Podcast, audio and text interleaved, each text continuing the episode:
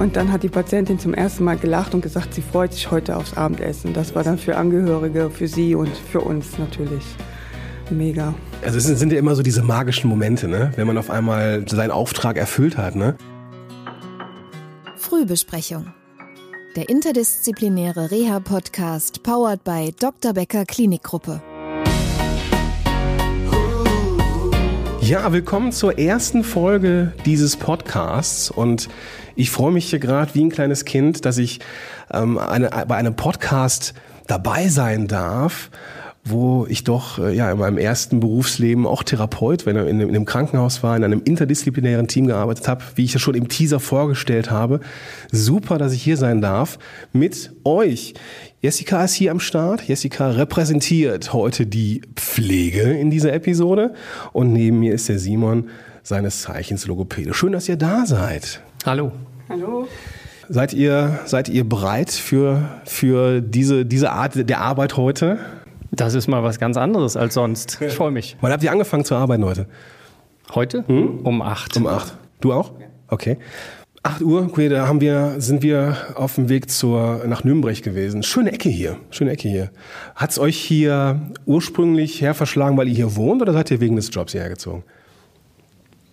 Weil ich hier wohne mhm. und hat sich dann so ergeben, weil es ist schön hier. Ja, das, das ist wohl wahr, ja. Simon, wie ist bei dir? Mich hat der Job hierhin gelockt. Okay, wo kommst du ursprünglich her? Ich komme ursprünglich vom Niederrhein aus Kleve. Ah ja, genau, ja, super. Jessica, jedem ist klar, dass Pflege ein wichtiger Job ist und verantwortungsvoll ist. Aus deiner Sicht betrachtet und nach den Jahren der Berufserfahrung, so was ist denn heute noch so der, der Reiz des Jobs für dich? Der Reiz ist hier in der, in der Reha ganz besonders, wenn die Patienten schwer betroffen ankommen und überwiegend gesund wieder nach Hause gehen können. Ja, gehen können. Sagst gehen du. können, ja, genau. Ja. Das ist unser Ziel meistens. Ja. Kannst du, kannst du vielleicht einen kurzen Überblick geben, so was so deine, die, die, die ähm, Schwerpunkte sind in, äh, in der Station, auf der du arbeitest? Auf der Station, wo ich arbeite, neurologisch, mhm. also meistens Schlaganfälle. Die Patienten sind schon schwer betroffen mhm. und ähm, die brauchen viel Betreuung, viel Therapie. Deswegen Zusammenarbeit mit den Therapeuten, mhm. ganz wichtig. Ja. Und das, was man so als, als, Erfolgserlebnis hat, ist tatsächlich zu sehen, hey, der Mensch kommt wirklich mit einem, in einer ganz, ganz schwierigen Situation seines Lebens hier rein genau. und kann am besten danach wieder gehend die, die Klinik verlassen. Das wäre natürlich am besten. Das ist das Ziel, was wir haben. Es ja. gelingt zwar nicht immer, ja. dann vielleicht mit Hilfsmitteln oder sonstiges, ja. aber Ziel ist meistens gehen nach Hause. Ja, das ist ein gutes Gefühl, das kann ich mir vorstellen. Simon, bei einem Logopäden denkt man ja erstmal so an Sprechstörungen. Ja, ähm, ich bin froh, dass ich einen Logopäden dabei habe. Ich habe nämlich eine Schwierigkeit mit der Konsonantenkombination GL. Da bleibe ich schon mal hängen. Kannst du mir dann bei helfen, wenn ich irgendwie jetzt hier im Podcast hängen bleibe? Da könnte ich dir auch bei helfen, wenn du hängen bleibst. ähm, unser Job äh, als Logopäden in der neurologischen Reha ist ähm, oft ein anderer, dass mhm. wir ähm, mit sprachgestörten Patienten arbeiten. Die haben dann zum Beispiel eine Aphasie, das heißt, die haben Wortfindungsstörungen, oft auch in anderen sprachlichen Bereichen Schwierigkeiten. Sprechstörungen sind äh, vielleicht der Bereich, den du jetzt gerade angesprochen hast, also zum Beispiel Artikulationsstörungen mhm. oder Stimmstörungen. Dann haben viele unserer Patienten eine Facialisparese, eine Gesichtslähmung. Und äh, ein ganz großer Teil auf der Akutstation, auch auf den anderen Stationen, macht die Dysphagietherapie, mhm. also die Schlucktherapie okay. aus. Ja. Das ist so ein ganz selbstverständlicher Ablauf, über den wir uns selten Gedanken machen, aber auch da kann es nach einem Schlaganfall oder anderen neurologischen Erkrankungen Schwierigkeiten geben. So aus dem Bauch, weißt du, wie viele Muskeln äh, beteiligt sind bei so einem Schluckakt? Man sagt so etwa 50. Wow, ja. Und wenn man halt einen Schlaganfall hat, kann es sein, dass da irgendwo vielleicht eine Dysbalance drin ist. Klar, ja. Also einerseits können es äh, Lähmungserscheinungen sein, die das Schlucken schwierig machen, Sensibilitätsstörungen oder auch die Koordination dieser Muskelgruppen. Wie, das hast du gerade die Sensibilitätsstörung angesprochen. Wie äußert sich das denn so im, im, äh, im Alltag eines Patienten?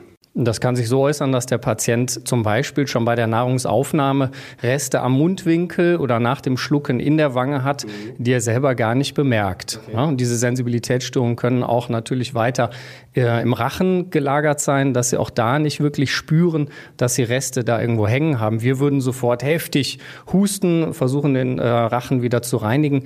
Wir hören dann bei unseren Patienten oft so einen brodeligen Stimmklang und wundern uns manchmal, Mensch, warum hustet der nicht? Der merkt es nicht, ne? hat Sensibilitätsstörungen. Jetzt haben wir natürlich hier äh, die beiden Experten äh, am Start und es geht ja hier in diesem, in diesem Bereich um, die, äh, um das interdisziplinäre Team. Jetzt habt ihr euch schon ja, so einen konkreten Fall oder eine konkrete äh, Situation überlegt, wo ihr ähm, zusammengearbeitet habt, richtig?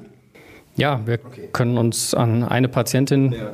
gemeinsam erinnern. Ja. Jessica, vielleicht magst du äh, so einen kurzen Überblick geben über, über diese Situation mit der Patientin. Ja, diese Patientin kam mit Trachealkanüle. Ähm, das war das große Problem für sie auch und für ganz besonders für die Angehörigen. Mhm. Ähm, die meisten wissen ja gar nicht, was das ist, was macht das überhaupt mit dem Patienten.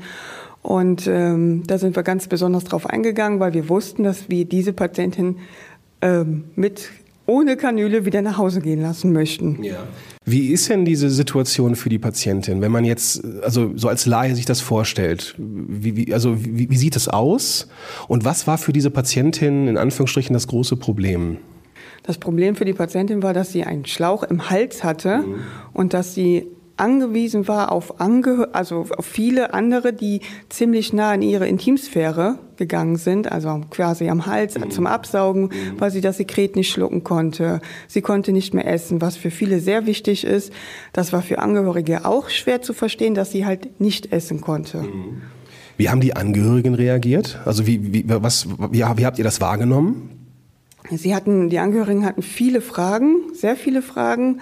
Ähm, die waren sehr unsicher mit allem. Die wussten nicht, sie wollten halt immer helfen, der Mutter oder halt äh, der Ehefrau, mhm. und wussten halt nicht, wie sie helfen konnten. Und dann haben wir denen halt Tipps gegeben, was wir machen können. Und da war auch halt wichtig, mit den Logopäden zusammenzuarbeiten mhm. in dem Bereich. Da äh, schwenkst du ja ganz galant drüber. Simon, wie ist so aus, aus logopädischer Sicht diese Situation gewesen?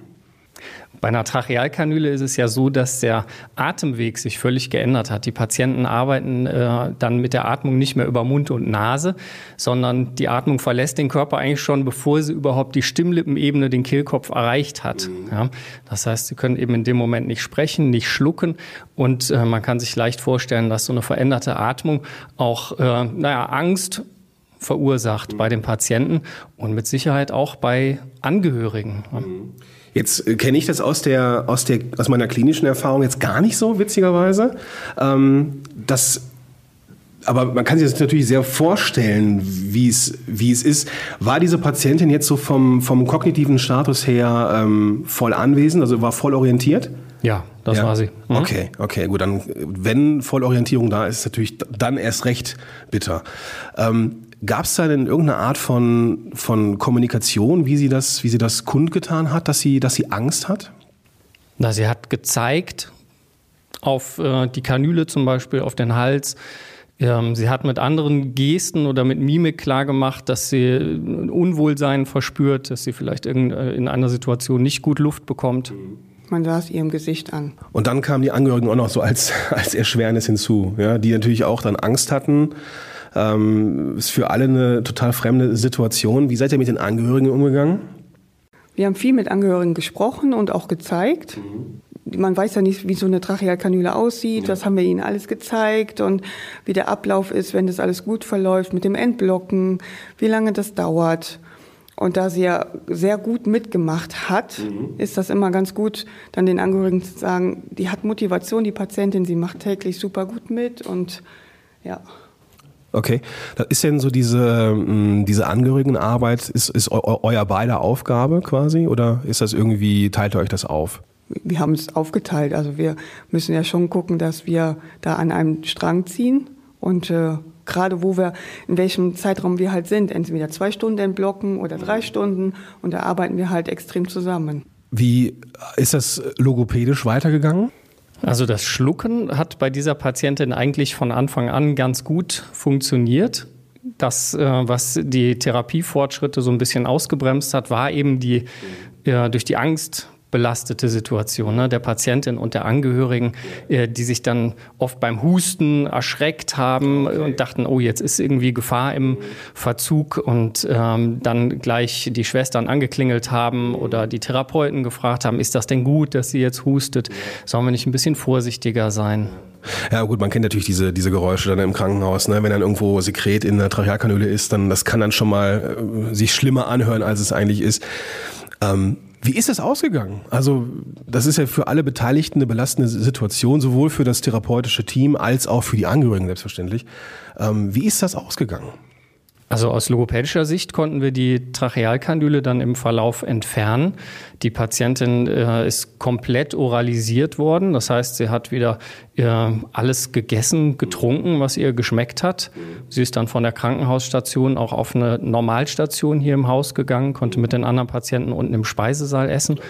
Und ich glaube, sie ist auch gelaufen, ne? Sie ist auch gelaufen, ja. ja. Erinnerst du dich noch, so wie, ja. die, wie die äh, letzten Tage hier waren mit der Patientin?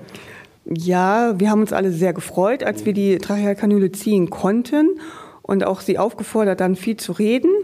Es hat einige Minuten gedauert, weil die Patientin nicht viel, also selten gelacht hat. Ja. Und dann hat die Patientin zum ersten Mal gelacht und gesagt, sie freut sich heute aufs Abendessen. Und das war dann für Angehörige, für sie und für uns natürlich mega.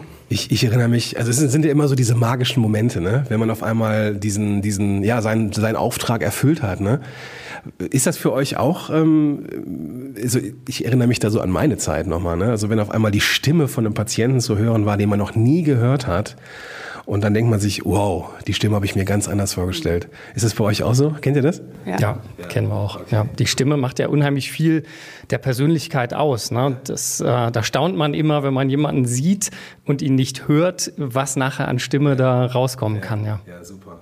Ja, das sind so Momente, die machen dann wirklich Spaß. Ne? Ja, und gerade das machen wir dann, wenn wir das zusammenarbeiten und er sagt, wir können ihn dann morgen mal entblocken und dann freut man sich schon darauf dann endlich mit dem Patienten die Stimme dann zu hören. Ja. Der Patient wird danach ist viel motivierter. Jetzt haben wir ja mal einen Logopäden hier und dieser Podcast richtet sich ja an Pflegekräfte.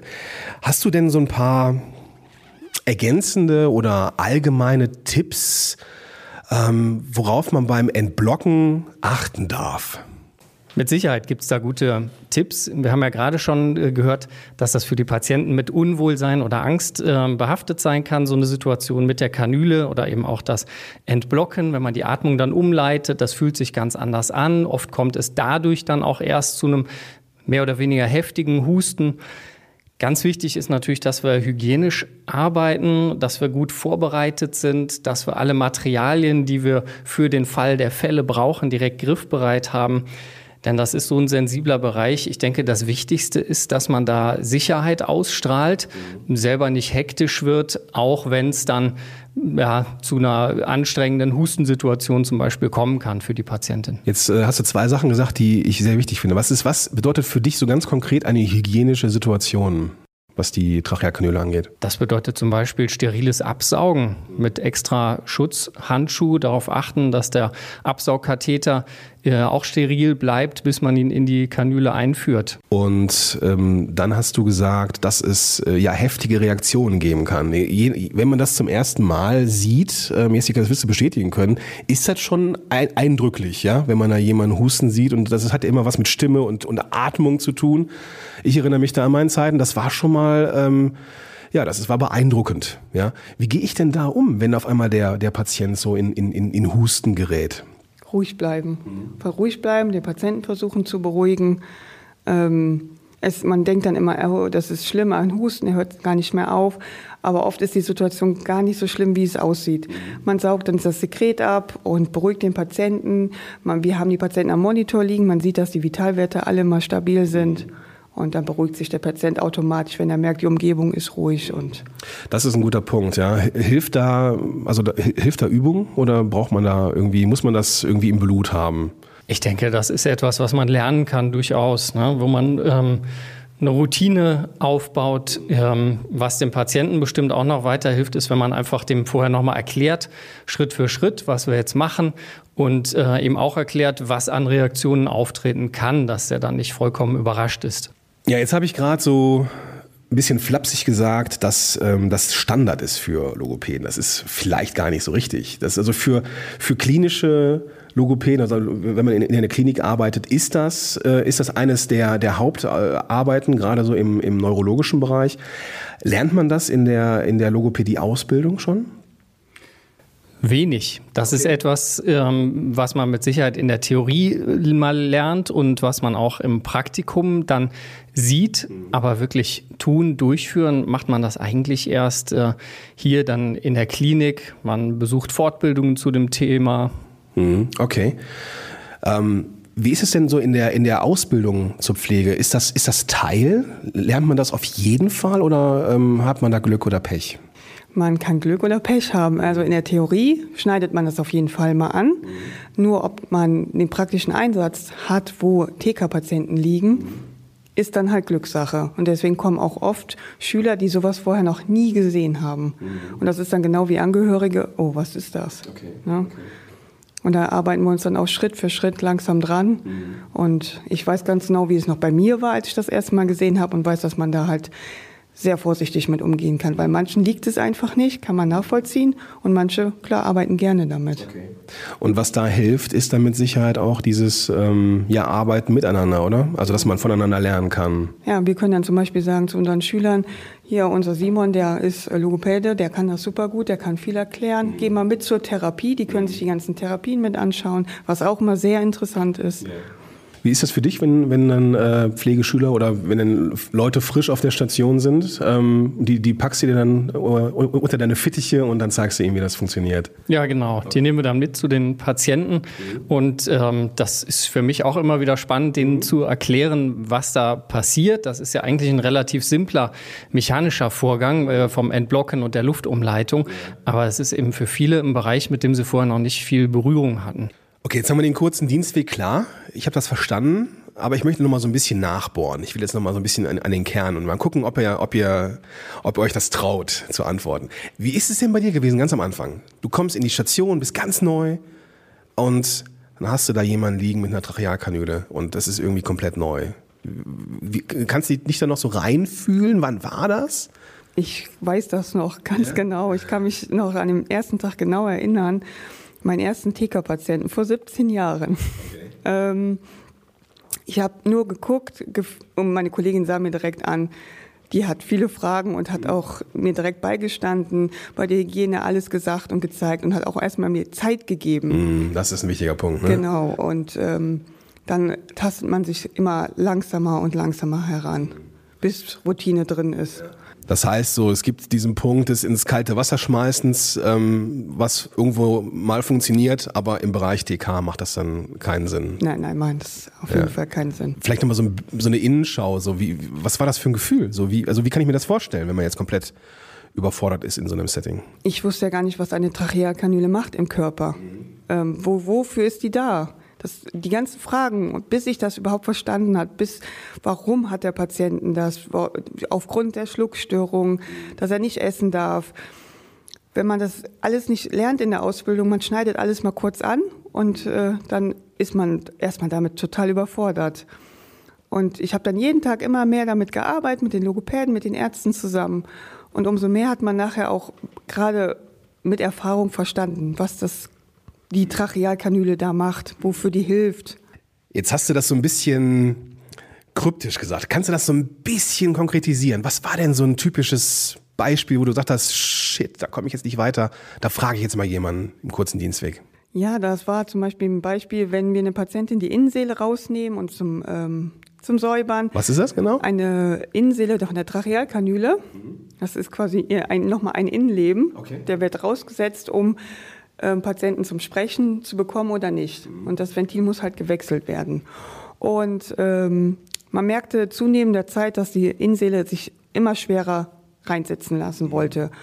Und ähm, man selber kann ja nicht durch den Hals oder reingucken. Und was war mein erster Gedanke? Ich frage den Logopäden.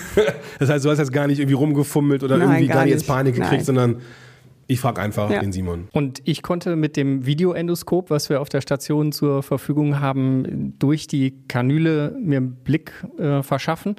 und da sehen, dass der Sitz der Kanüle einfach nicht mehr richtig war. Ne? Das äh, Fenster war verlegt und da war das dann kein Wunder, dass man mit der Innenseele nicht mehr wie gewohnt hantieren konnte. Jetzt hast du gesagt, du hast ein, ein Gerät benutzt. Wie hieß es nochmal? Ein Videoendoskop. Ein Videoendoskop. Das hat man ja jetzt so als Logopäde jetzt auch nicht immer auf Tasche. Ne? Gerade wenn man jetzt irgendwo äh, nicht stationär arbeitet, sondern ambulant. Was macht denn so den, den, den Reiz auch nochmal aus, auch den Unterschied zwischen diesem ambulanten Arbeiten und dem stationären Arbeiten als Logopäde? Also zum einen die Gerätschaften, das äh, Videoendoskop zum Beispiel, was ich jetzt äh, gerade für die Inspektion der Kanüle benutzt habe. Das benutzen wir sonst, um äh, die fieberendoskopische Schluckdiagnostik durchzuführen, die FES, die uns auch nochmal Sicherheit gibt, wie gut schluckt denn jetzt jemand. Also Fieber heißt jetzt nicht Fieber im Sinne von Temperatur, sondern das ist so ein Fieberglas oder was ist das jetzt genau? Genau, das war bei den früheren Modellen Fieberglas. Heutzutage ist das äh, ein Videoendoskop, wo ein äh, Chip wie bei einem Handy, bei einer Handykamera vorne drauf sitzt. Ja, und ein großer Unterschied, äh, abgesehen von diesen Geräten, ist natürlich, dass ich, wenn ich äh, den Patienten verlasse, weiß, er ist am Monitor, ich weiß, es ist Pflege da, ich weiß, es sind Ärzte da, der Patient, der wird sehr engmaschig betreut. Das ist wahrscheinlich was anderes, als wenn ich jetzt bei einem Hausbesuch wäre, da die Türe zumache und vielleicht nicht weiß, wie es da genau weitergeht. Ja, guter Punkt. Gleiche Frage an dich, Simon. Irgendwann kommt man aus der Ausbildung raus oder ist in der Ausbildung in einem ersten Praktikum, hat vielleicht schon mal so ein bisschen Berührung. Auf einmal ist es dein Patient, für den du verantwortlich bist. Und dann hat er diese TK und du hast vielleicht diese Souveränität noch nicht. Ähm, Gab es diese Situation auch bei dir? Im Praktikum hatte ich tatsächlich wenig Patienten, die mit Trachealkanüle versorgt waren. Und das war dann hier eine ganz andere Situation dann dafür, verantwortlich zu sein, zumindest da eben innerhalb der äh, Therapiezeit verantwortlich zu sein. Und da war ich sehr dankbar, dass ich da eine erfahrene Schwester an der Seite hatte, die äh, mir da vieles erklärt hat und äh, ja auch mir da einiges an Unsicherheit noch genommen hat. Ist denn auch so, dass man also, dass man dann denkt, man geht jetzt hier als Logopäde hier rein und müsste es eigentlich wissen, aber eigentlich ist es hier ein angenehmes Gefühl, dass man sich auf andere auch verlassen kann, die einem dann auch auch weiterhelfen kann, oder? Das ist ein angenehmes Gefühl, wenn man auf Augenhöhe miteinander arbeitet und äh, nicht dem anderen vorgaukeln muss, äh, ich kann alles, weil ich der Logopäde bin, sondern dass man sich dann auch traut, wenn Dinge unklar sind, äh, sich da miteinander abzustimmen. Jetzt ähm, fehlt mir so ein Stück weit der Überblick, ähm, wie lange werden denn die Patienten eigentlich hier behandelt? Also wir, wir haben jetzt von, von äh, Erfolgserlebnissen gesprochen und von dem von der Transformation hin äh, von äh, ja geblockt hin zu äh, jemand, der dann irgendwie äh, ganz äh, selbstverständlich mit anderen Patienten in der Kantine oder äh, ist. Ähm, über welchen Zeitraum reden wir denn eigentlich hier? Wie lange sind die Patienten bei euch?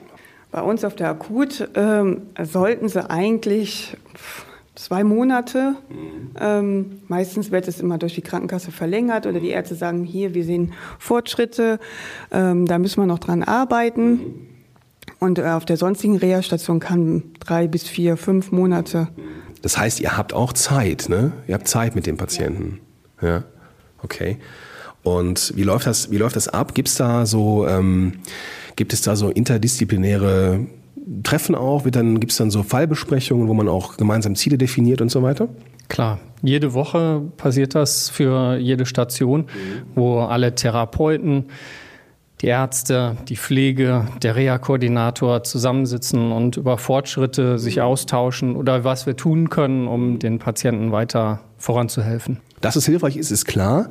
Hilft dieses gemeinsame Arbeiten, die Ziele besser zu definieren, auch für euch als Pflege? Ja, viel besser, weil man hört auch ähm, von anderen Sichten, von der Krankengymnastik, von den Logopäden. Ähm, jeder, der Patient ist in jedem Bereich anders. Mhm. Ähm, in der Pflege zum Beispiel ist er jetzt gerade nicht motiviert, sich das Gesicht zu machen, macht bei der Logopädie aber super Fortschritte. Mhm. Und so können wir uns super gut austauschen. Okay, dann kriegt man auch die Fortschritte in anderen Disziplinen ja, mit und genau. Ähm, okay. okay. Umgekehrt ist es so, dass wir die Patienten nur innerhalb unseres Therapiefensters sehen ja. und von der Pflege dann oft wertvolle Rückmeldungen kriegen, wie hat denn das das, was wir jetzt in der Therapie angefangen haben, denn äh, über den Tag weiter funktioniert. Ja. Und das ist eben der Vorteil bei einem therapeutischen Team, was man hat, ne? dass, man, dass man ein gemeinsames Ziel hat und ähm, ja, dann, dass man auch realistische Ziele für den Patienten hat und dann eben nach dem Behandlungsfenster ähm, auch weiß, hey, da sind Leute, die, wo wir einen kurzen Dienstweg haben, die mir dann auch zeitnah eine Rückmeldung geben können. Wie hat das und das geklappt? Wie war das jetzt da in der und der Situation? Hat das, war der Schmerz im Arm beim Anziehen etwas besser? Ging das irgendwie, äh, ne? Und, und solche Sachen eben mehr. Und das ist eben die Magie, ähm, die dann passieren kann. Wenn wir uns jetzt mal genau dieses interdisziplinäre Arbeiten mal anschauen. Ähm, aus eurer Sicht, ihr macht das ja jetzt schon eine ganze Weile mit Verlaub, ähm, was sind denn so, ja, vielleicht so, vielleicht habt ihr so jeweils so ein, zwei Tipps aus eurer Profession, wie dieses interdisziplinäre Arbeiten ähm, funktioniert, was es ausmacht? Man kann nicht oft genug sagen, Kommunikation, Kommunikation, Kommunikation. Gerade hatte ich schon angesprochen, die wöchentliche äh, Teamsitzung, die wir haben. Natürlich hat man auch viel Kontakt auf dem Flur zum Pflegepersonal und kann sich da austauschen. Aber vieles geht auch nicht zwischen Tür und Angel. Da ist es wichtig, dass man das gut verschriftet. Dann haben wir eben Patientenzimmer, zum Beispiel ein Whiteboard, wo wir wichtige Informationen äh, okay. hinterlassen äh, und andere hausinterne Systeme, wo wir uns austauschen können, was wann wie passieren soll. Das ist total spannend. Wie sieht denn dieses Whiteboard aus? Was, was äh, steht da drauf? Da steht Datum, äh, Uhrzeit, wann der Patient rausgesetzt worden ist, also quasi die ganz wichtigsten Informationen, die man eigentlich für den Tag braucht. Ähm, wenn die Schocktherapeuten drin waren und uns jetzt nicht angetroffen haben, dann steht seit halb acht entblockt, bitte bis zwölf Uhr. Mhm. Und äh, ja, wir haben eigentlich den vollen Überblick, was genau passieren konnte. Okay, also Kommunikation, Kommunikation, Kommunikation habe ich verstanden. Aus seiner Sicht gibt es noch irgendwas, was äh, für ein interdisziplinäres Arbeiten spricht, schwieriges Wort. Mit Sicherheit wird das interdisziplinäre Arbeiten einfacher, wenn man offen den anderen Disziplinen gegenübersteht, wenn man die Erfahrungen und die Fachkompetenz der anderen achtet und äh, ja, als wertvolle Ressource wahrnimmt. Jeder ist Teil eines, eines äh, Gesamtteams und jeder ist wichtig. Ist es das, was du damit sagen möchtest? Vollkommen richtig. Okay, okay. Aus seiner Sicht, was macht denn so diese, diese Arbeit aus? Es ist arbeitserleichternd. Man kann sich auch mal aussetzen, wenn man zum Beispiel nicht weiß oder gerade, wo, warum klappt das hier nicht. Dann gehe ich zu dem Kollegen und frage einfach. Der kann so, mir dann helfen. Es ist banal, aber es ist, das ist es, ne? Ja. ja. Wie war das, war das vorher? Ich meine, kennst du das von, von, von, von Kollegen? Ist man da, fühlt man sich da schon mal alleine irgendwie auf weiter Flur, wenn man mit, mit Patienten arbeitet? Ohne jetzt ein Team zu haben? Ja. Wenn man ohne Team arbeitet, ist man alleine. Okay. Ja man muss schon im Team zusammenarbeiten. Dann ist alles viel einfacher. Das ist ein wunderbares Schlusswort. Ich bedanke mich für die Zeit. Simon und Jessica oder Jessica und Simon, so, so rum ist es richtig. Ähm, vielen Dank für diesen Einblick. Vielen Dank für die Zeit, die ihr äh, ja hier ähm, eingesetzt habt und ich äh, wünsche euch jetzt noch einen erfolgreichen Therapietag und in der Hoffnung, dass ja der ein oder andere Patient in den nächsten Wochen hier auch wieder laufend die Kliniken verlässt. Vielen Dank, dass ihr da wart. Gerne. Gerne. Frühbesprechung. Der interdisziplinäre Reha-Podcast powered by Dr. Becker Klinikgruppe.